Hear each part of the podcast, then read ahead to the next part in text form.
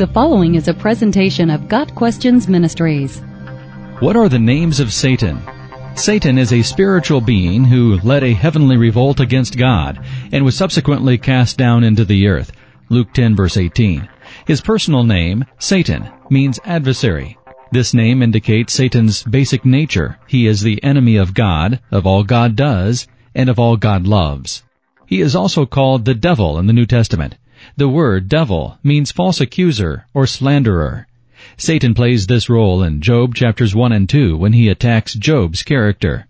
In Matthew 12 verse 24, the Jews refer to Satan as Beelzebul, an epithet derived from Baal Zebub, Lord of the Fly, a false god of the Philistines in Ekron. 2 Kings 1 verses 2 and 3 and verse 6.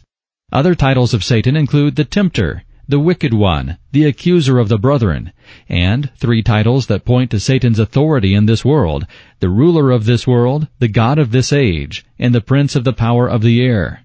2 Corinthians 11 verse 14 says that Satan transforms himself into an angel of light, a description that highlights his capacity and inclination to deceive.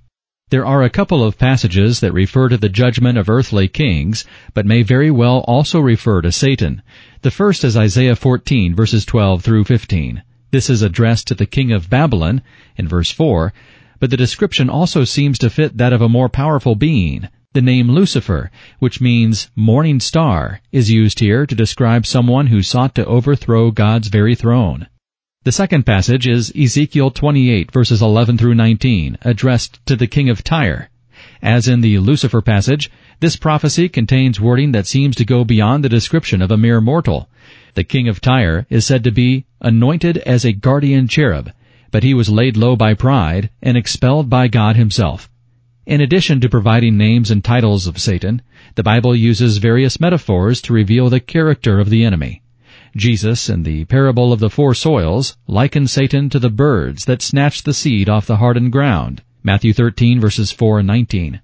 In another parable, Satan appears as the sower of weeds among the wheat. Matthew 13 verses 25 and 28. Satan is analogous to a wolf in John 10 verse 12 and a roaring lion in 1 Peter 5 verse 8. In Revelation 12 verse 9, Satan is the great dragon, that serpent of old, obviously a reference to the serpent who deceived Eve in Genesis 3 verse 1. Got Questions Ministry seeks to glorify the Lord Jesus Christ by providing biblical answers to today's questions. Online at GotQuestions.org.